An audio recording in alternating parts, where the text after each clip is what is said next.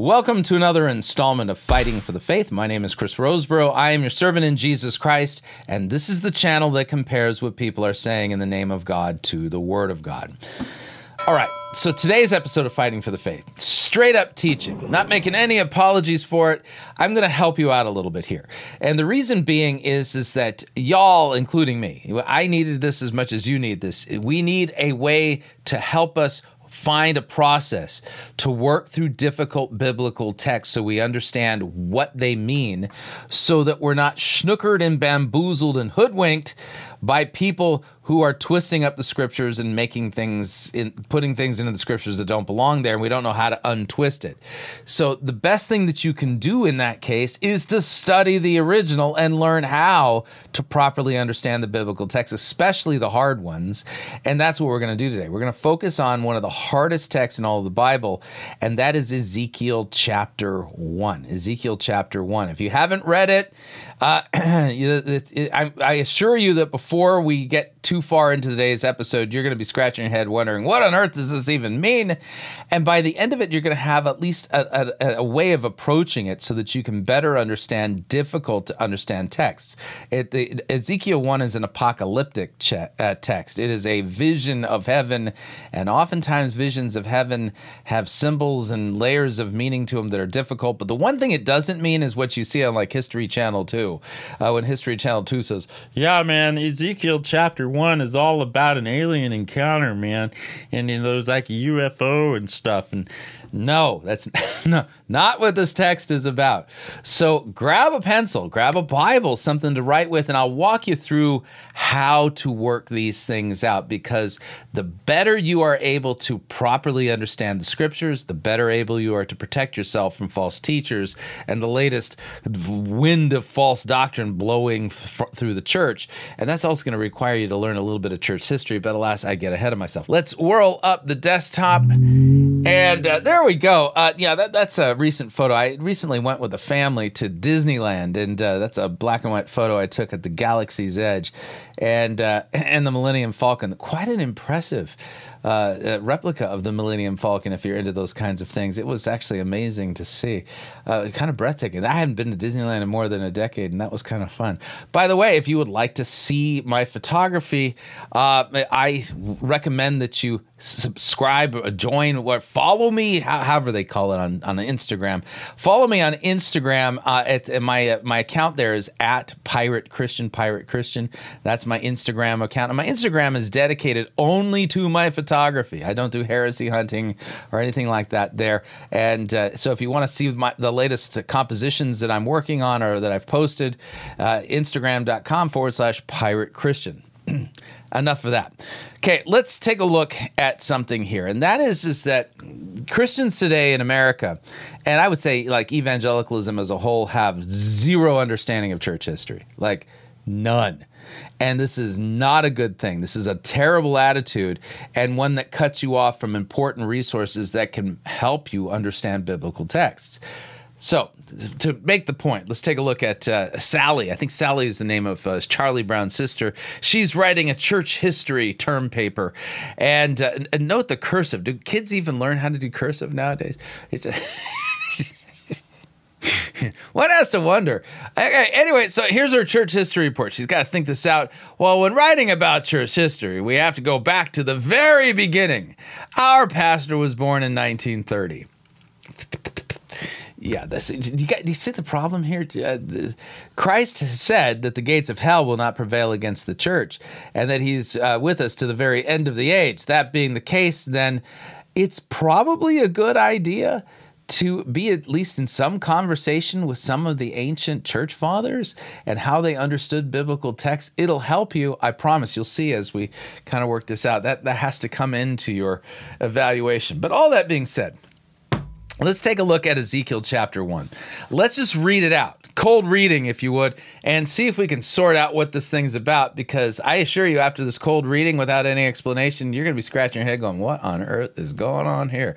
Don't worry, I'll walk you through a process to kind of sort this out. So, in the 30th year, in the fourth month, on the fifth day of the month, I was among the exiles in the Chebar Canal, and the heavens were open, and I saw visions of God. And on the fifth day of the month, it was the fifth year of the exile of King uh, Jehoiakim. And the words of Yahweh came to Ezekiel the priest, the son of Buzi, in the land of the Chaldeans by the Chebar Canal, and the hand of Yahweh was upon him there. As I looked, behold, a stormy wind came out of the north, and a great cloud with brightness around it, and fire flashing forth continually in the midst of the fire, as it were gleaming metal and the form and then from the midst of it came the likeness of four living creatures.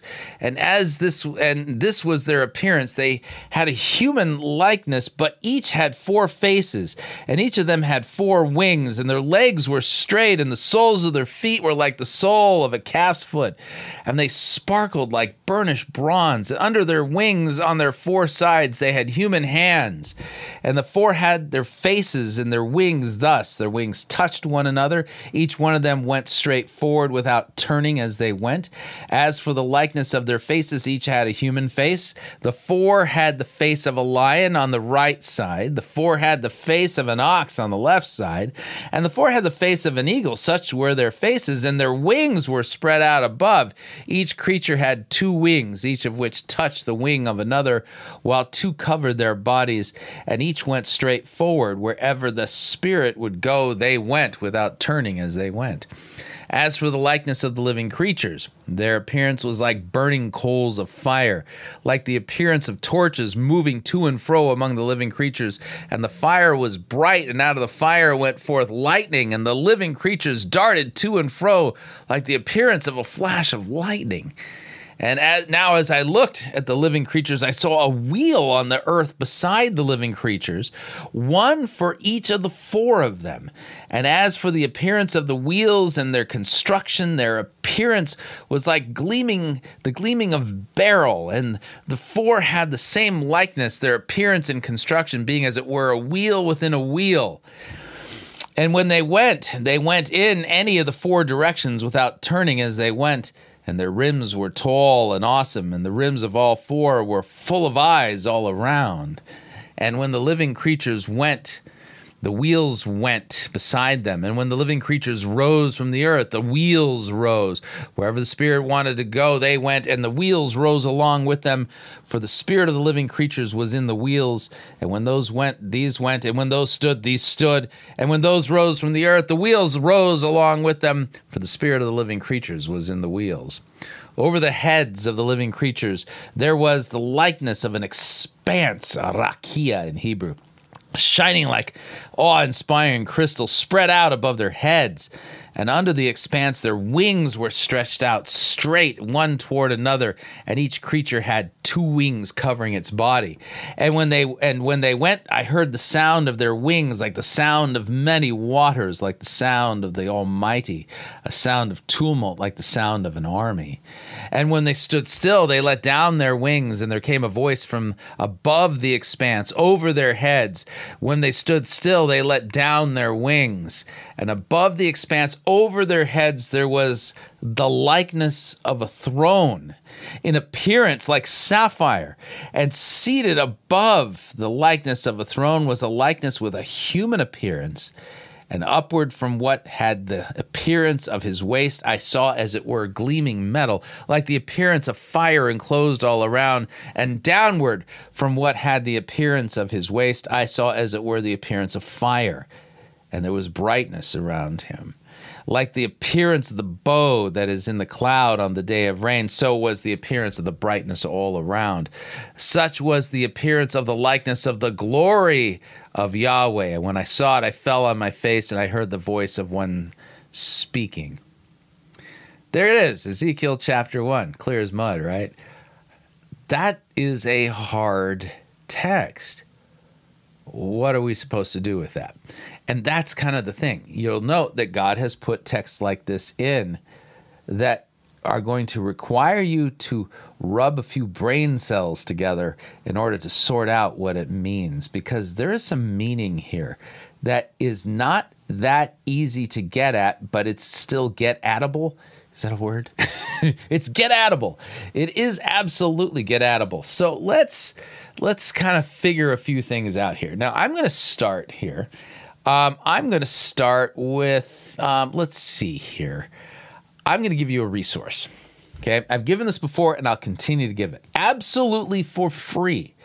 You can visit kretzmannproject.org, K R E T Z M A N N P R O J E C T.org, kretzmannproject.org. What is it? kretzmannproject.org is a is a biblical commentary. It's in the public domain. That's why it's on this website. And the people who are maintaining it are doing a yeoman's work. But what we can see here is, uh, first and foremost, a way of getting at what this means by reading a commentary that's written on a lay level. Now, it's keyed to the King James. So all you King James only folks out there will love it, right? Uh, but uh, the the point is is that this is this is a great free commentary and when I do not have a, an understanding of what I just read, oftentimes I'm digging. I'm looking for ways to figure this out. Now, next thing that you can do and this is part of the process is see if you can remember any cross references to what it is that you're reading. Okay? So, here I happen to remember that in the book of Revelation there is a similar appearance of something. And so in Revelation chapter 4, you'll note the chapter heading, The Throne in Heaven. Ah ha oh, we might be dealing with the same thing. Let's see if we are. After this, I looked, and behold, a door standing open in heaven. This is John. And the first voice which I had heard speaking to me like a trumpet said, Come up here, and I will show you what must take place after this. At once I was in the Spirit, and behold, a throne stood in heaven, with one seated on the throne. And he who sat there had the appearance of jasper and carnelian. Around the throne was a rainbow that had the appearance of an emerald. I seem to recall Ezekiel mentioning something about a bow around the throne. Okay. I think we're dealing with the same thing. Okay. Around the throne were 20, 24 thrones, and seated on the thrones were 24 elders, clothed in white garments with golden crowns on their heads. From the throne came flashes of lightning and rumblings and peals of thunder. And before the throne were burning seven torches of fire, which are the seven spirits of God. And before the throne there was, as it were, a sea of glass like crystal. And around the throne, on each side of the throne, are f- the four living creatures, full of eyes in front and behind. The first living creature like a lion, the second living creature like an ox, the third living creature with the face of a man, and the fourth living creature like an eagle in flight. Huh. We're seeing the same thing. Okay. Now, since Revelation clearly tells us what we're dealing with, we're dealing with the throne of Christ in Ezekiel chapter 1, we can then apply this to the Ezekiel chapter 1 revelation. And that is, is that while Ezekiel, a priest, that's right, he's a Levite, was at the Chebar Canal in Babylon. He's in exile. Uh, he, he went with the first wave of the exiles uh, into captivity in Babylon. There he is at the Chebar Canal, and what we know we're dealing with here is an appearance of Christ's throne and Christ in the book of Ezekiel. We're not dealing with aliens, although technically, I guess Jesus could be considered extraterrestrial, but not in the way that ET phone home we're talking about. You know, but you get the idea. We're not dealing with aliens. We're dealing with something else. So the cross reference helps us. The cross reference helps us to recognize that what we're dealing with then here is an appearance of Christ and his throne, and Ezekiel is describing his encounter with it. So then, what are we supposed to do with these four living creatures, right? These these appearances. You, know, you got the one like a man, one like a lion, one like an ox, one like a uh, an eagle. What are we supposed to do with that? Well, I would note that here's another cross reference that's going to help us in the book of Jeremiah. You get a primer on this in Jeremiah as well as in the book of Daniel by the way if you take a look at like Daniel 7 and and and then the the later chapters where Daniel's given a vision and then given the interpretation of what the things that he saw in the vision mean. Uh, you'll note that this uh, this goes this is time honored stuff. Go all the way back to like uh, Pharaoh and his dreams okay? He had the dreams of dream of like the the seven fat cows and the seven skinny cows the seven fat plump corn stalks and the and the seven withered by the wind corn stalks right they all symbolized something same thing when we're dealing with visions of heaven the things that are depicted symbolize something. And let me explain. So, Jeremiah, after Jeremiah is commissioned by God in Jeremiah chapter 1, it says, The word of Yahweh came to me, saying, Jeremiah, what do you see? And I said, I see an almond branch. Okay. By the way, if I saw an almond branch today, I would need somebody to explain to me. I was seeing an almond branch, but he knew what an almond branch looked like. And so then Yahweh said to me, You have seen well, for I am watching over my word to perform it. What? okay. So almond branch equals God is watching over his word to perform it. The almond branch isn't the point. The point is what the almond branch represents. Okay, another example here. The word of Yahweh came to me a second time saying, Well, what do you see? I said, I see a boiling pot facing away from the north. And then Yahweh said to me, Out of the north disaster shall be let loose upon all the inhabitants of the land. For behold, I am calling all the tribes of the kingdoms of the north, declares Yahweh, and they shall come, and everyone shall set his throne at the entrance of the gates of Jerusalem against all its walls and all around, and against all the cities of Judah. Okay, so a boiling pot out of the north, facing the north, boiling pot facing the north. The point isn't the boiling pot, the point is what it represents. And that's the thing. Visions of heaven, and you look at the book of Revelation, is a keen example of this. When you get visions of heaven like this, everything is shrouded in symbols, and you have to unpack the symbols, right? So here you've got in the book of Revelation, chapter 4, the appearance of Christ's throne and the four living creatures. Here in Ezekiel, chapter 1, you have the appearance of Christ's throne. That's what we're looking at. And they're four living creatures. What are we to make of that? And here's where taking a look at church history and how the church has understood these biblical texts is going to be helpful. What's not going to be helpful is like listening to somebody like Steven Furtick, who will teach you to read yourself into the biblical text. Oh, I'm as strong as an ox. I smell like a lion. You know, just weird stuff like this. It isn't about you. Okay, the biblical texts are about Jesus. They're not about you. So here's where I think this is going to be kind of fun. Let's take a look at how the church has historically understood this. So we've already read that. So here we go. From one of my favorite commentary series, the Ancient Christian Commentary uh, series by InterVarsity Press. I've had this for a long time. I love reading it. I'm in this commentary series constantly, making sure that how I'm understanding biblical texts before I preach them, that, that I'm not being creative and innovative, that, that, that it's consistent with how the church has understood these things. It's not a bad idea because if I disagree with some of the ancient church fathers, I better have good exegetical grounds to do so. So, what do we make of these four living creatures? So, watch what Irenaeus writes. Now, Irenaeus, just by way of uh, a little bit of a primer here, Irenaeus is a fellow who uh, has a great pedigree as a Christian. Irenaeus was taught the Christian faith by a man by the name of Polycarp. Polycarp was martyred for his Christian faith in the city of Smyrna, I think, uh, at eight, you know, as, as an as an octogenarian, he's in his 80s. Okay, and Polycarp was baptized and discipled in the Christian faith by the Apostle John.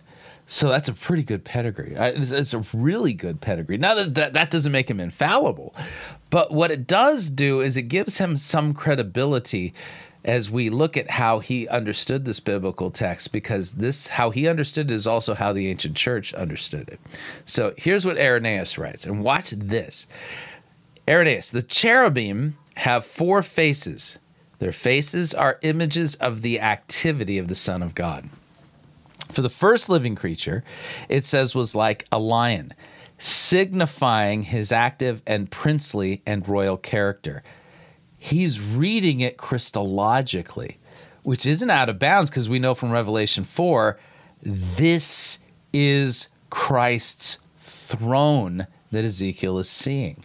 Okay? Since he's seeing Christ's throne, you'll note that kings, when they put up their thrones, they have things on their throne that are symbolic of their character, of their empire, and things like this. Jesus is the same.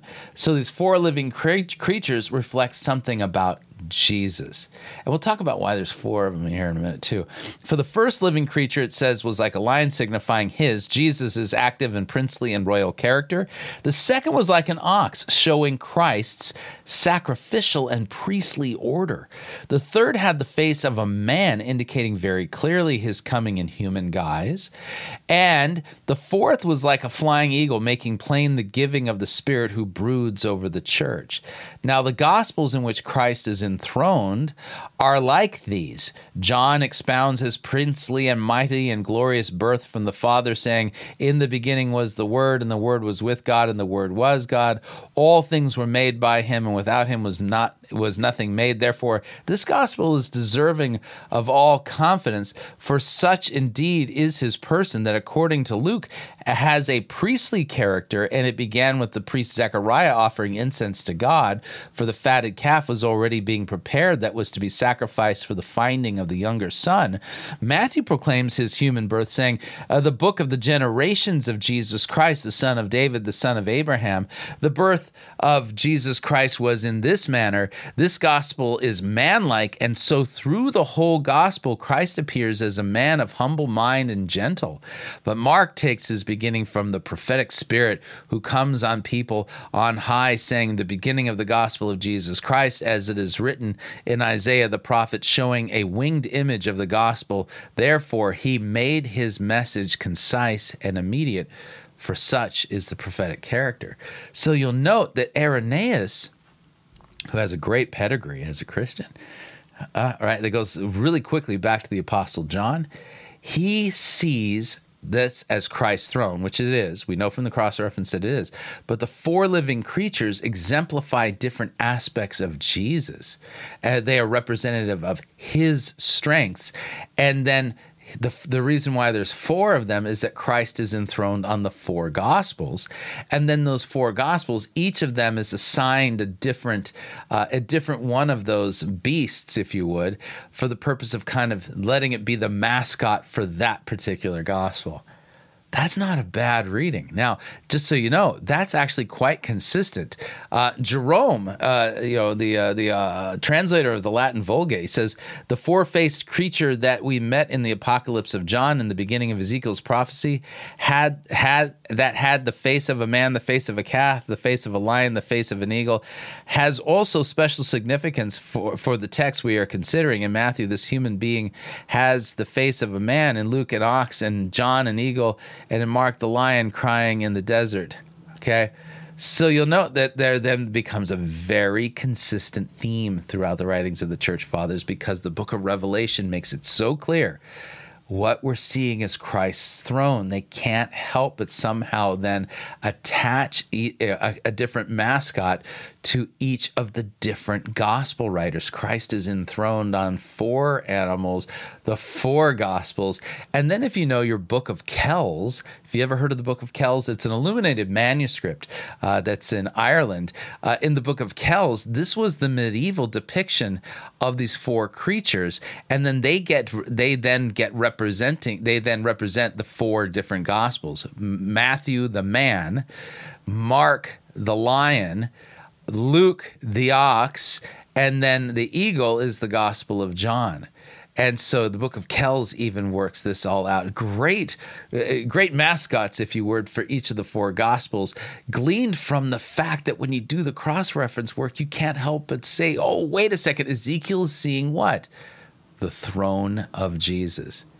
And so the idea then here is is that uh, this isn't really a long episode of fighting for the faith, but it's designed to get you to slow down and to think about what it is that you're reading and find a way to kind of sort out the meaning of these of these difficult texts, but include in your search the writings of the church fathers and how they understood them because they're going to assist you in a good Christocentric exegesis that will unpack the symbols in a way that will make them accessible to you, and then and an understanding in how the church has historically understood these biblical texts. So you don't have to get caught up in the fancy conspiracy theories and the and the wackerdoodle interpretations that have no basis at all in in the principles of sound exegesis and how the church has historically understood it.